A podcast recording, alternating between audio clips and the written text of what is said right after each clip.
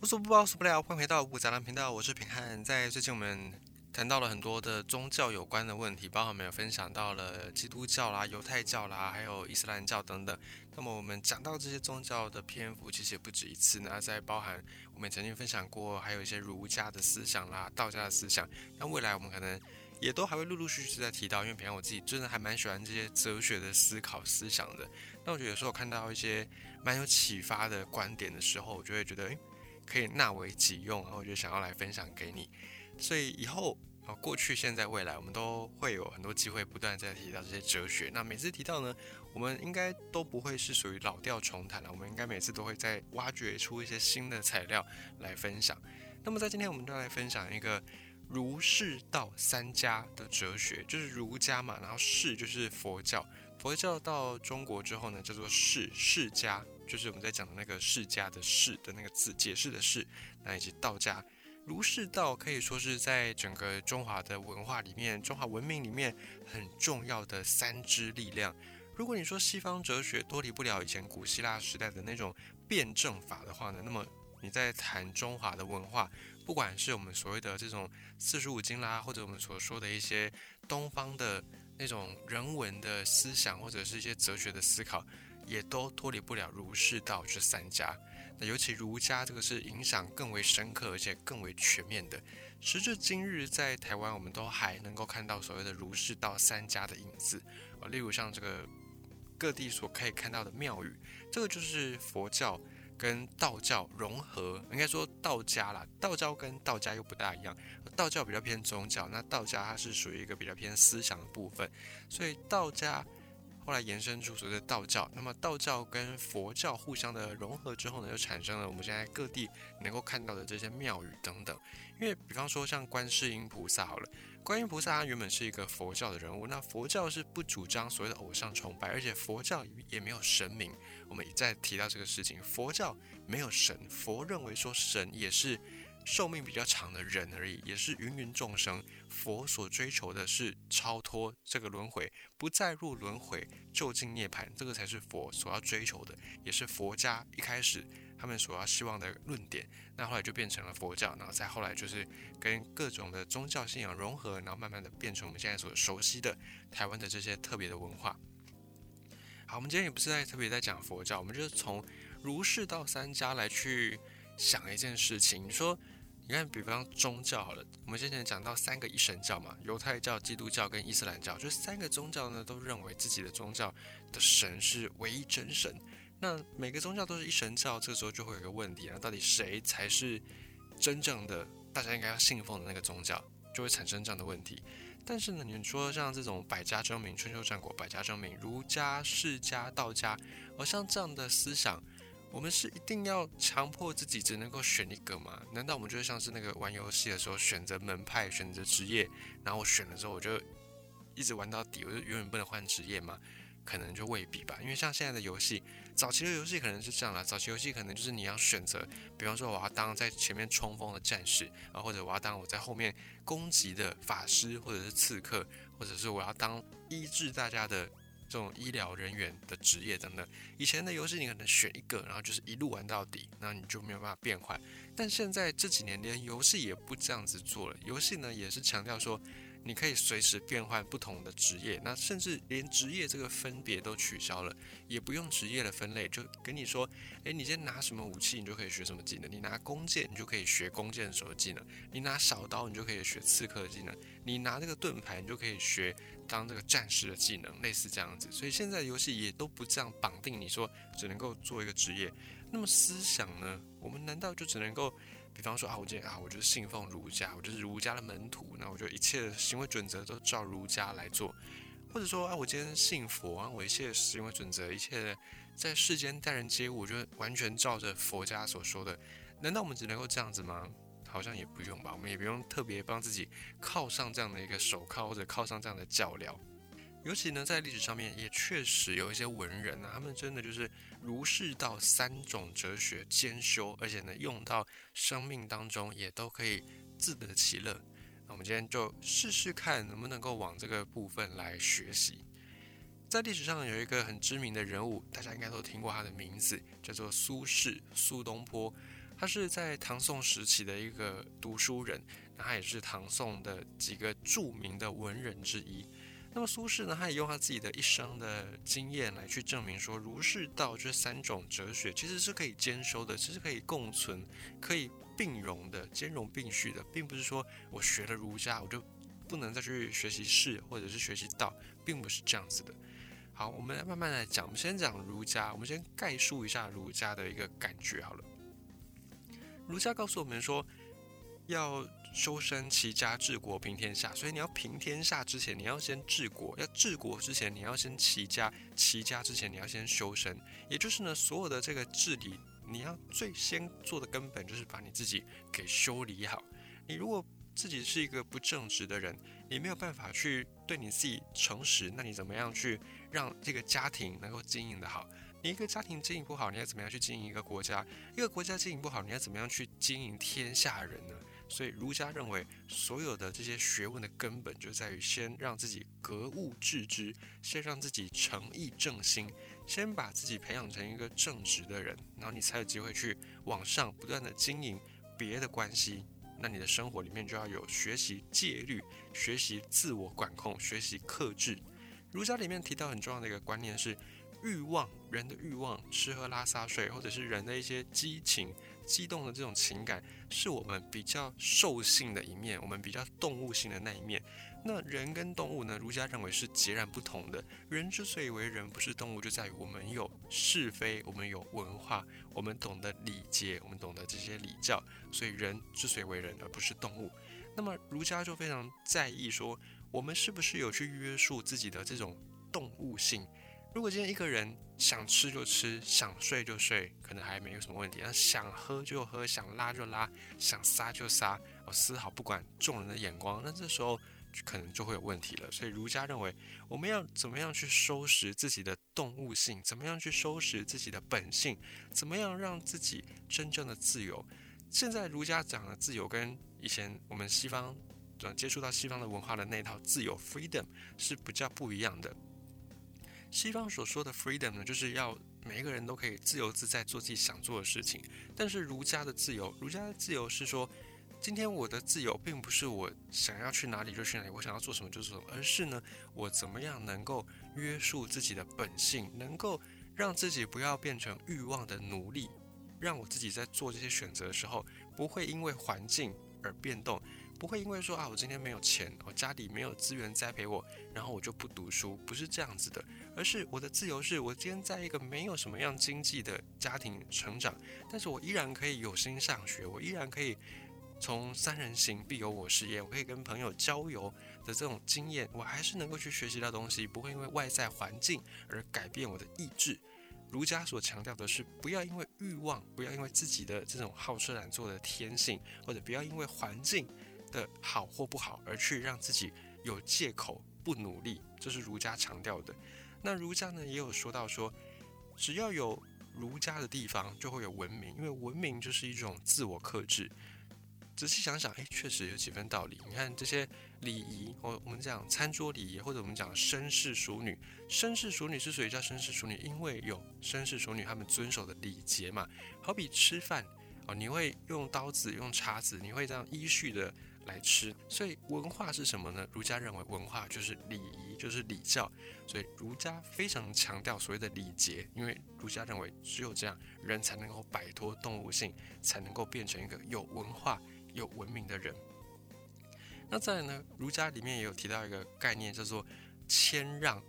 儒家里面希望大家可以谦虚，然后可以互相的辞让。这个辞让不是说啊，遇到事情要做，然后我就闪躲飘。我就好像不关我的事，不是这样子。这个词让是说，今天呢，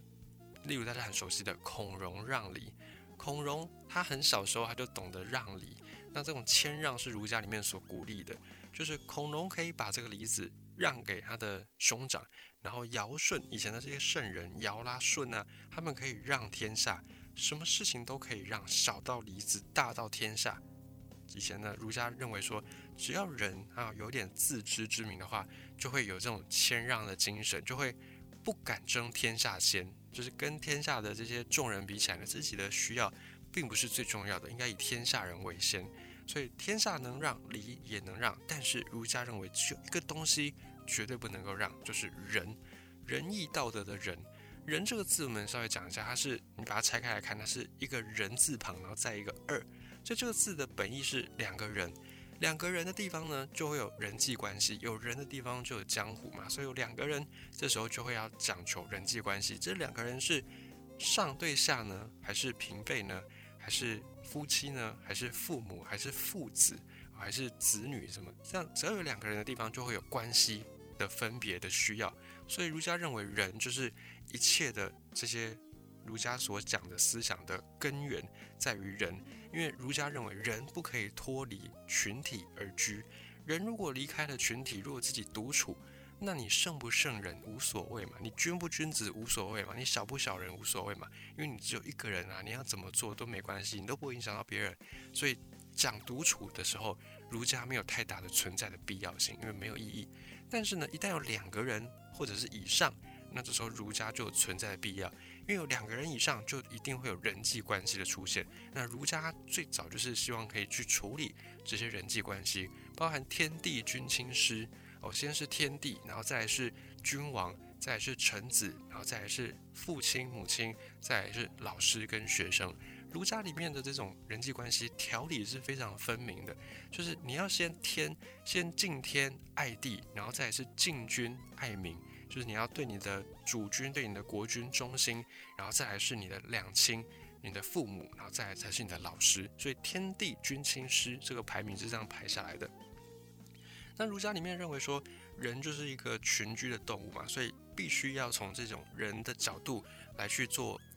关系的厘清。所以说，人是不能够让的，当仁不让这个成语就来自这里，就是唯独人。这个东西是我不能够辞让的。所谓的人呢，就是推己及人。儒家里面讲的仁爱，仁爱，仁这个精神呢，就是己所欲施于人，己所不欲不施于人。就是我希望能够被别人怎么样好好对待，我就怎么样好好的对待别人。我不希望别人怎么对我，我就不要这样去对别人。所以人的这个精神是这样子：推己及人，把自己想要的，然后也让对方能够感受得到，然后由自己先做起。自己先让利给别人，以及呢，儒家里面也有提到一些很有人情味的地方，因为儒家觉得人不能离群而居嘛，所以儒家也很重视人跟人之间的这种交往关系。例如说，大家都一定读过《论语》里面的讲“有朋自远方来，不亦乐乎”啊，这样就就是讲说人际关系嘛。有朋友从远方远道而来，哇，难道我的心情不是很开心的吗？所以就是很开心嘛。或者是这样子一个概念，你也可以在很多儒家经典里面去看到。总之呢，儒家是非常强调人跟人之间的关系的。以及呢，儒家当时候在一开始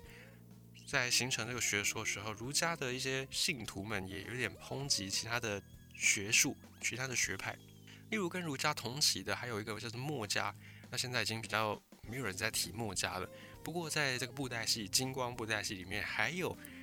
这个编剧也非常厉害，然后他也是有很有文学的素养，他还是有在继续以墨家为主题，然后去创作一系列的这个布袋戏人物，然后也确实是用到墨家的精神。我觉得这个部分，如果你对墨家有兴趣，我们之后有机会也可以再分享。那我们你也或者可以自己去看一下这个金光布袋戏里面有一个跟墨家有关的，而且他好像还出了好几个季的剧集，我觉得是蛮有趣的，你可以去了解一下。那当时墨家他们讲到就是兼爱非攻。墨家说：“天下人大家都是平等的。以前春秋战国之所以会战乱不断，因为大家太有分别心了。大家想着呢，爸爸妈妈跟国君哦是不一样的亲密的关系，所以这样就会爱有等差。你的爱会按照你所处的对象而有差别。那墨家觉得这样子不 OK，墨家认为儒家的这个做法不行，所以墨家觉得说，大家之所以会纷争，因为你不够把别人当成是你亲近的对象。”如果你今天把天下人都当成是自己的父母，把天下人都当成是自己的家人，那你就会爱天下人，你就不会轻易的发动战争。所以墨家当然他们有他们的时代需求，但是墨家讲的是所谓的兼爱以及非攻。墨家当然还有其他的论述啦，但我们今天就特别讲一下兼爱非攻。所以墨家认为说，别人的爸爸妈妈也是我们的爸爸妈妈，啊，自己的爸爸妈妈也是别人的爸爸妈妈。如果大家都有这样的心态，那么天下太平。无战争，就不会有这种纷乱，不会有这种纷扰。但那时候儒家呢就说，墨家是不 OK 的。墨家这样的人呢，眼中没有父母，无君无父，那你岂不是禽兽吗？你跟这些动物不就没什么差别吗？动物就是任谁做父，任谁做母都没关系。那你知道墨家的兼爱的主张，你不就把自己跟禽兽拉在一起你比了嘛？所以就没有这种礼仪的约束，没有自我的一个束缚跟教条。所以儒家认为墨家不 OK，墨家认为儒家不 OK 啊。但是最后呢，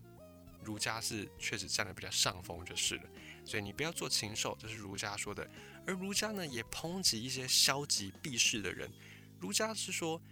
一个人如果消极避世，代表你眼中没有国家，你只想独善其身，这样的人呢，不是圣人，你不配，甚至不配当人哦。你只是跟动物一样，只求自己好就好，你根本不管他人死活。儒家觉得这样的心态也不 OK。那儒家里面，他们就是用这样的一个规则，然后再规范自己，就是比较属于严以律己的人。